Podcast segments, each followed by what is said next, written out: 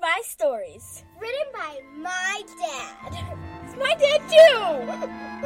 Can we have our allowance now?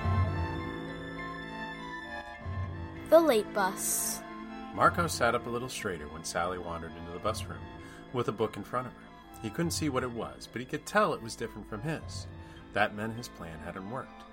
He put his book down, glancing at her, trying not to be too obvious. Sally was nice, smart, and kind, and she didn't make fun of him for his accent, his nationality, or his name. The name was the worst part. There was a game kids played where one person called Marco and another called Polo while stumbling around a swimming pool with their eyes closed. It sounded fun, especially the swimming pool part. But when you're the new kid and your name is Marco and every girl in class thinks it's funny to shout it again and again in the hallway, at lunch, at recess, forcing you to say Polo, it got a little old. Sally didn't do that. She'd say Marco's name the normal way, like, Hey, Marco. but it was better than normal, kinder and sweeter. Of course, that was the rare occasion when she'd look up from her book. When she did, he'd smile, turn red, then stare at the ground. Marco wondered what she was reading now. He liked a lot of the same books Percy Jackson, Harry Potter, Wings of Fire. Sally read them all. She was so fast that it was hard to keep up. Okay, it was impossible for him to keep up. But he did his best anyway. He'd visited the library where they knew what Sally was reading. The librarian there would secretly point Marco in the right direction. Lately, Sally had been reading scary stuff. It must have been because Halloween was right around the corner. Marco didn't like scary stuff. There were even parts of Harry Potter that freaked him out. Dementors were terrifying. Still, if it gave him and Sally something to talk about, he'd deal with the nightmares. They had libraries in Halloween in Puerto Rico, too. Things weren't that different there. But after Hurricane Maria, many of the libraries were ruined. They had no power for months, and some of the books were damaged. Halloween on the island wasn't all that different either. There was trick or treating and parties. But somehow, being in the States, especially New England at this time of year, felt scarier. He heard they used to burn witches here, and it was cold and the days were so short. He wasn't used to the way everything died. The leaves turned bright red and beautiful for a time. Then they fell, turning brown, piling up everywhere. They'd blow and rustle in the cold wind while the trees turned bare and bony. And it was so dark. It was four in the afternoon, and it looked like the sun was already setting. Marco played violin, so he had to stay after school and take the late bus. Sally was laughing quietly to herself as she got in the bus line. Marco hadn't heard them call for people to line up yet, but he went anyway. He wandered toward her line, trying to see around her hand. There was an R and an L on the book cover. He wanted to get closer, but some other kids got in line in front of him. He recognized the Barlson brothers, who usually sat in the back of his class, but only when they showed up for school. They weren't people you went around, or that you did anything to get the attention of when they were near. They smelt bad, and their clothes were shoddy, dirty, and torn, as if they'd been buried or something. They must really like digging holes, Marco thought, noticing clods falling off them. They were a lot bigger than him, too. He'd heard horror stories about the beatings they gave. Marco started backing away. Then, as Sally went up the steps to the bus, she glanced back over her shoulder. She smiled and gave him a little wave. Marco waved back, then glanced at the floor, turning red just as predicted. The line started moving. As his eyes went down, he noticed the book cover. There was a wolf on it, a big scary one under a full moon. Well, I'm not reading that, he thought as he started forward, going up the steps. He was on the top one when he looked at the driver and realized he was getting on the wrong bus. Marco's driver was a middle aged woman. This guy on Sally's bus looked like he was closer to a hundred, with long, bony fingers and eyes sunk so deep in his skull that they were barely there. Marco turned to leave, but more students were coming up the stairs. Oh no, he thought, seeing Lucius Demeritus in the way. Lucius was not a nice person. He was one of those popular kids you hear about, the really terrible ones. He was handsome and cruel. He smiled at Marco. Where you going, Mr. Polo? Lucius had his crew behind him, two characters who looked like they could be his gothic clones. One was a boy and one was a girl, both attractive and both sinister. Um, Marco said. Take a seat, the bus driver ordered in an icy voice. There was no arguing. Marco started walking down the road. It was getting dark inside with the failing light. He passed the Barlsons, who looked up at him strangely. There were other kids on the bus, too, from other schools. He felt them looking at him as well. He tried not to make eye contact. They were hard to ignore, though. Many were hidden in shadow, but he could have sworn he saw one with really bad skin, almost scaly, and another wrapped in bandages. He didn't want to stare, but the feeling wasn't mutual, because everyone's eyes were on him. He looked over his shoulder. Lucius was right there. Marco debated pushing past to get out. Then he saw Sally. Her eyes were down, looking at the book in her hand. Marco sat next to her, relieved to be down low, out of everyone's view. Sally was surprised. Marco, what are you doing here? He felt the wheels start to move, and the engine made a grumbling noise that drowned out the whisper of the other passengers. I think I got on the wrong bus. Yeah, I'd say. You've got to get off. She sounded upset as she sat up straight. The bus pulled out onto the road, going faster than it really should have in a school zone. Marco looked around. I don't know if that's an option anymore. What happens now? I'm not sure, but I know you don't want to get off in my neighborhood. Sally said. Hey, don't worry. I know how to handle myself, Marco said, trying to sound tough. You're funny, Marco. She pointed ahead to the Barlson brothers. They were easy to find since there was a cloud of flies circling above them. You think you could handle one of those guys? Marco had always avoided looking at the brothers. This was the first time he noticed how pale they were, even paler than your average New Englander. He glanced over at Lucius and his crew. They were pale too, but in a different way. More waxy, less putrid. Lucius turned at that moment, as if he knew Marco was looking at him. He smiled again, and Marco couldn't help thinking his teeth looked extra pointy. Marco ducked down in his seat and turned to Sally. All these kids live in your neighborhood? Her book was on her lap. He could plainly see the word werewolf written on the front. He remembered the way she'd been laughing while reading it. What could be so funny about werewolves? Live? That's an interesting choice of words. Sally said. What do you mean? Marco didn't want to look up again, but he still had the feeling that everyone was staring at him. Somewhere in the back of the bus, in the dark, he heard something slimy slipping and oozing. What's your favorite scary story? Sally asked. It took him a moment to admit. Actually, I don't really like scary stories. Really? Because I thought I saw you with that house clock book. You know, back when I was reading it. She noticed, Marco thought, so his plan had worked. Yeah, well, that wasn't that scary, and I I was only reading it because um you know, he shrugged. No, I don't know. Marco's eyes were stuck on the floor. Well, because you were reading it. I was hoping it'd give us something to talk about. Sally was quiet while she processed this. How come you were laughing at this one? It doesn't look funny. It obviously wasn't a regular wolf on the cover. The creature was standing on two legs, howling at the pale moon behind it. If that wasn't enough to tip him off, then the title, The Werewolf of Fever Swamp, certainly let him know. Are you kidding? This book is hilarious. But I find every book about werewolves funny. None of them get it right. Sally pointed out. Really? Marco said, wondering what made her such an expert. Look, you're going to have to get off, and soon. It's not safe. She glanced out the window at the sky. The clouds were beautiful, glowing with the last rays of sunshine while the sun dropped from view. Marco! Someone called in a sing song voice from the front of the bus.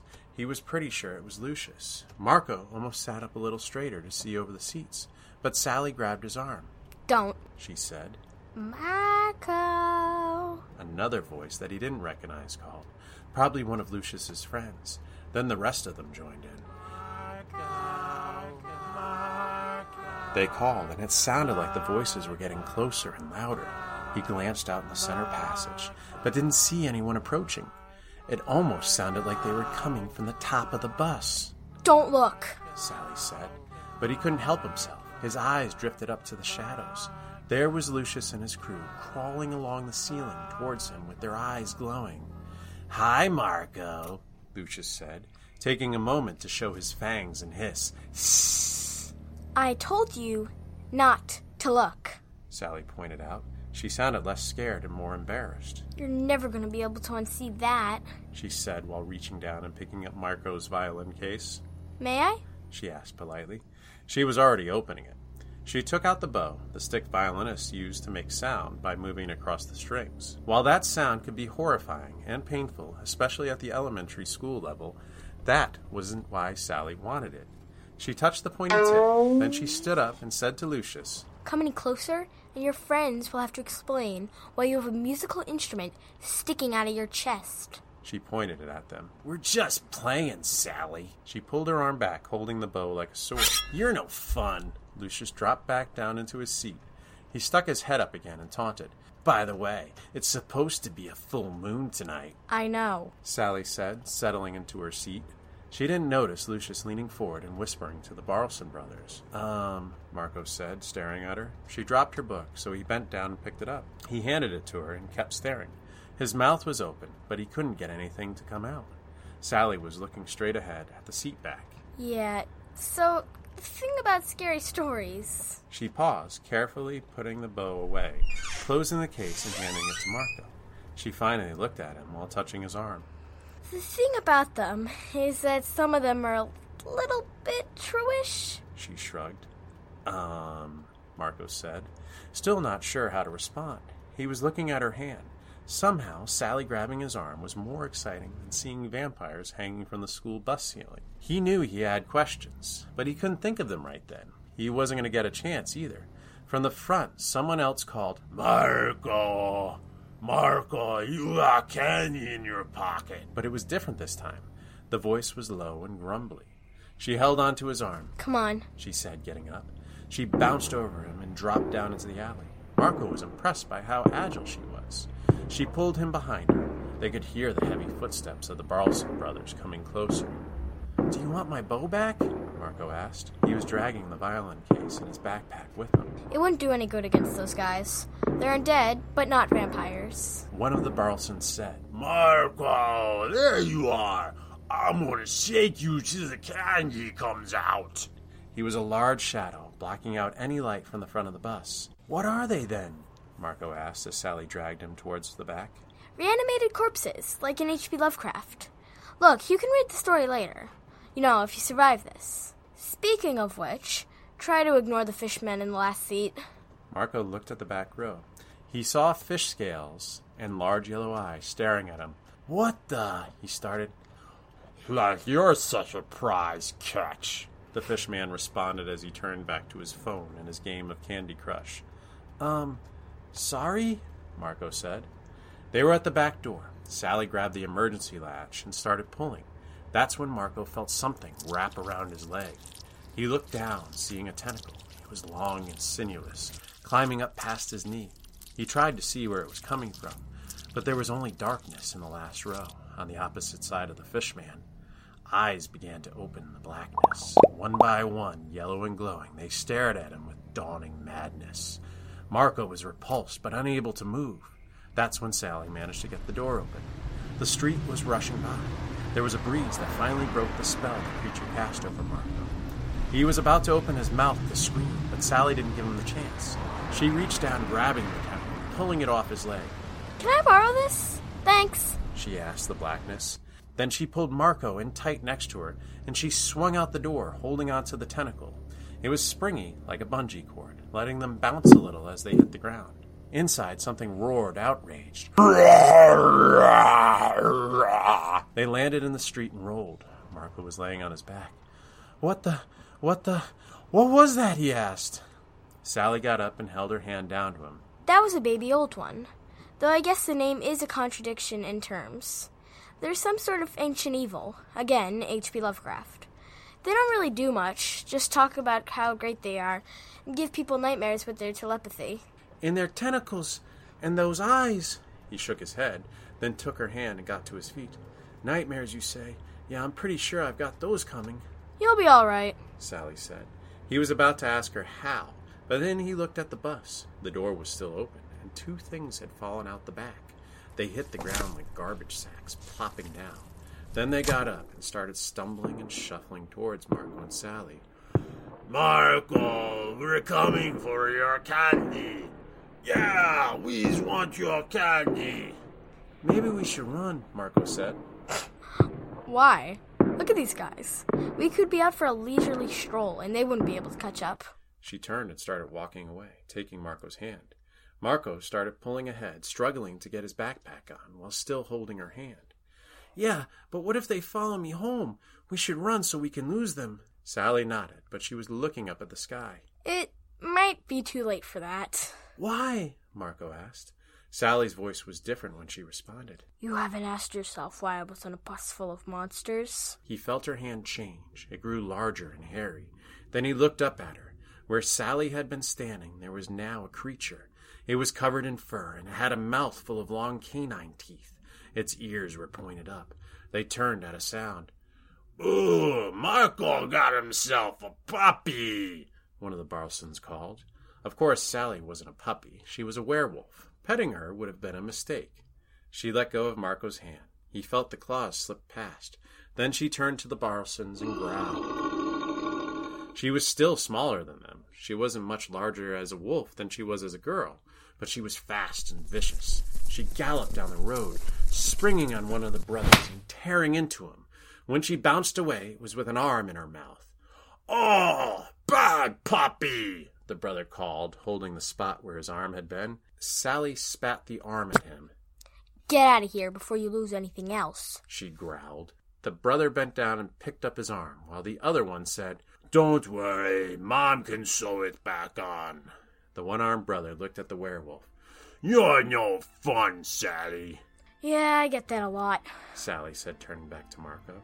She stalked towards him on all fours. Marco was standing perfectly still, not wanting to do anything to upset her. You look scared, Marco. Um, yeah, Marco agreed. Don't be. Come on, I'll walk you home. Sally started down the street ahead of him. Marco took a moment. He finally got his backpack on, then he shrugged. He followed her off into the night. It was a long way back to his house.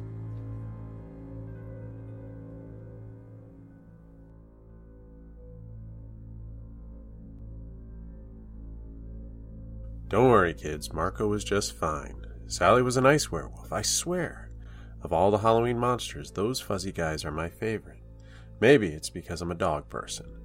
Once, when I was a kid, I used a thrift store fake fur coat to make a full werewolf costume. It was a warm Halloween that year, so by the end of the night, I was a very sweaty 10 year old. If you're wondering who H.P. Lovecraft was, since his name came up a few times, he was a writer from Providence, my home state of Rhode Island. His weird cosmic horror influenced everyone from Mike Mignola, the creator of Hellboy, to Stephen King, to my personal favorite, Neil Gaiman. My brother loved scary stories when we were kids, and he had a few of Lovecraft's books. I didn't read them, though, not when I was little. I waited till I was older because the covers alone were enough to creep me out. I have to admit, even Scooby Doo was sometimes too much for me, but I'd still watch because being a little scared can be fun. Just remember, it's all make believe. Who would have thought I'd grow up to write a book with ghosts in it? Of course, it's got pirates, too, and Irish legends, and a cranky dog. It's called The Curse of Purgatory Cove, and it's out now. You can order it from Amazon or Barnes & Nobles, or you can request it at your local bookstore. If you're in New England, you might even find it on the shelf at Cornerstone Books in Providence, Inkfish Books in Warren, or Barrington Books at any of their locations. It's also at the Spirit of 76 bookstore in Marblehead, not far from Salem. The wonderfully worrisome music for this story was provided by Kevin MacLeod. Thanks for listening.